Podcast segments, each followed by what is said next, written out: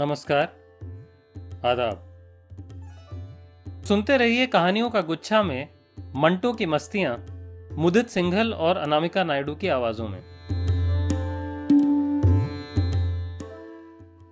मंटो की मस्तियाँ में आज की कहानी है इफ्शाए राज।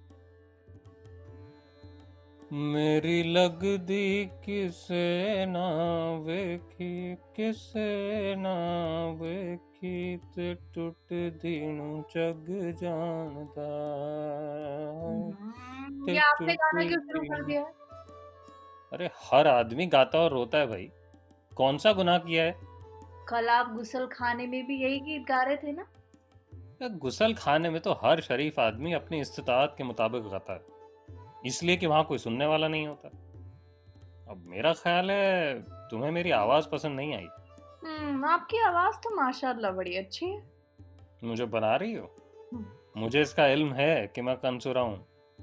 मेरी आवाज़ में कोई कशिश नहीं। कोई भी इसे फटे बाँस की आवाज़ कह सकता है।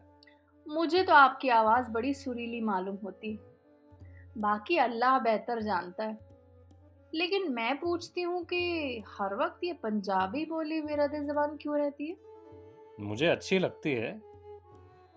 अरे बेगम तुमको अगर अदब और शेर से जरा सा भी शगफ हो ना। ये शगफ क्या भला है?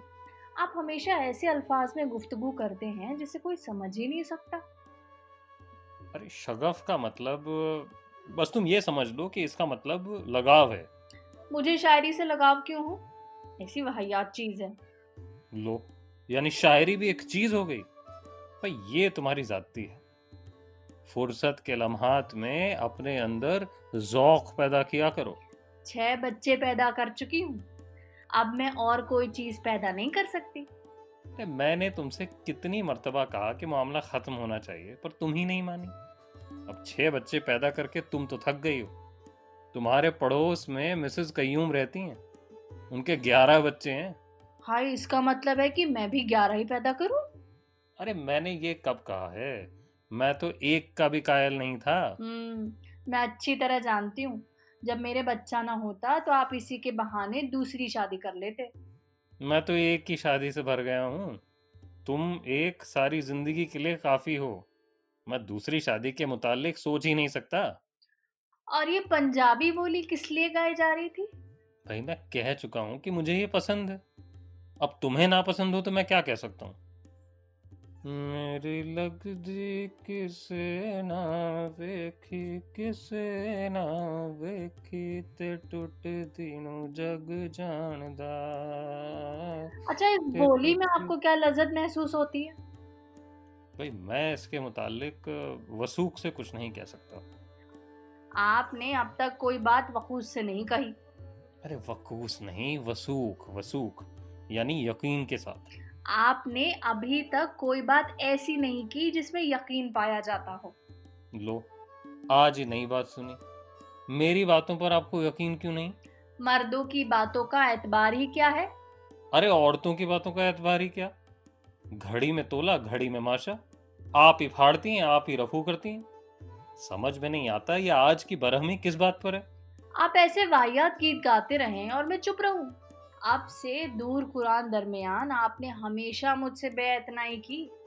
अरे मेरी समझ नहीं आता कि आपको गजलों और गीतों से इतनी दिलचस्पी क्यों है? अभी पिछले दिनों आप मुसलसल ये शेर गुनगुनाते रहे। आ, क्या था? हाँ अ, सुना है मह जबीनों को भी कुछ कुछ मुरवत के करीने आ रहे हैं। अरे मुझे इस बात पर सख्त एतराज़ है।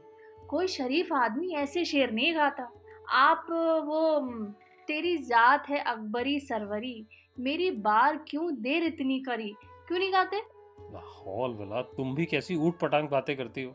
ये बातें गोया आपके नज़दीक ऊट पटांग है हाँ? इसीलिए कि पाकीजा है।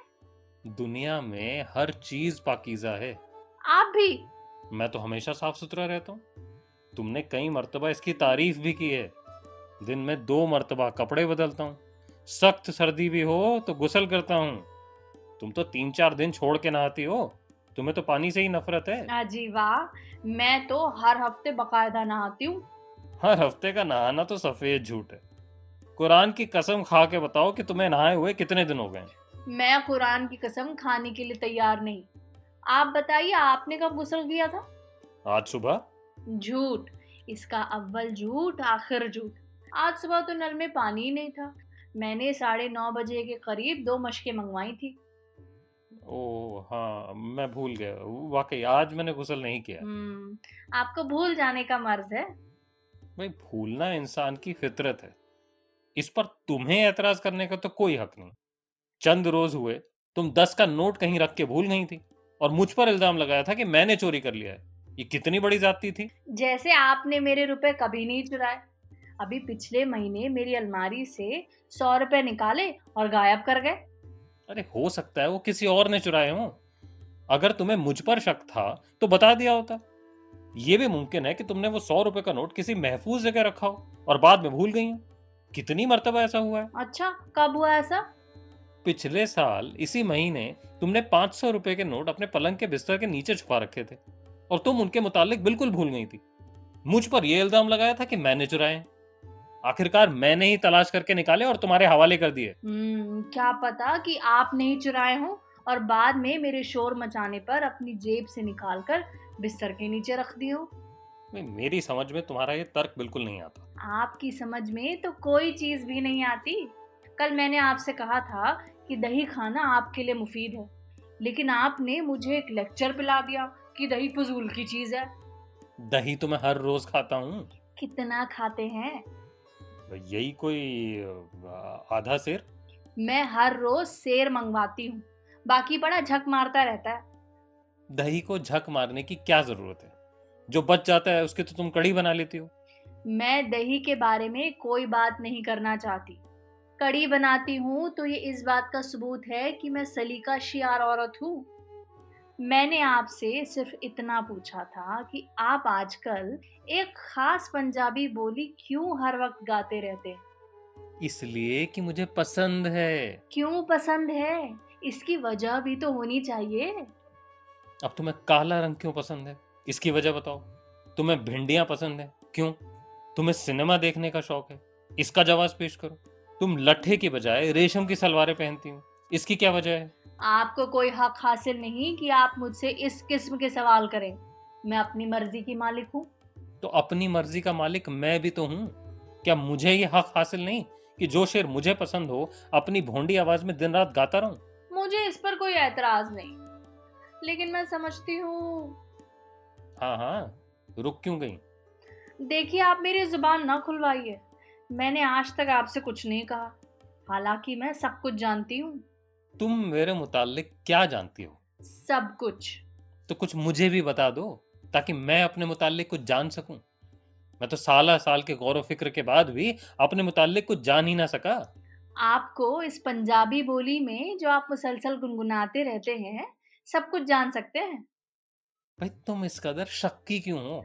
हर मर्द बेवफा होता है। मैंने तुमसे क्या बेवफाई की है? असल में औरतें जाओ बेजा अपने शोहरों पर शक करती रहती। ठहरिए दरवाजे पर दस्तक हुई है। मेरा ख्याल है डाकिया है। अरे ये ये ये खत मेरा है लाओ इधर। अरे मैं खोल के पढ़ती हूँ पढ़ के आपके हवाले कर दूँगी। तुम्हें मेरे खत पढ़ने का कोई हक हासिल नहीं। मैं हमेशा आपके खत पढ़ती रही हूँ। ये हक आपने मुझसे कब छीन लिया? अच्छा ये बता दो कि ये खत किसका है? हम्म, आप ही का है। मेरा मतलब किसने लिखा है?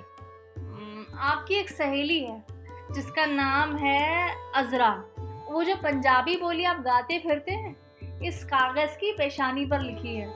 मेरी लगदी किसी ने ना वेखी वे ते टूटदी नू जग जानदा। ये टूट ही जाए तो बेहतर है।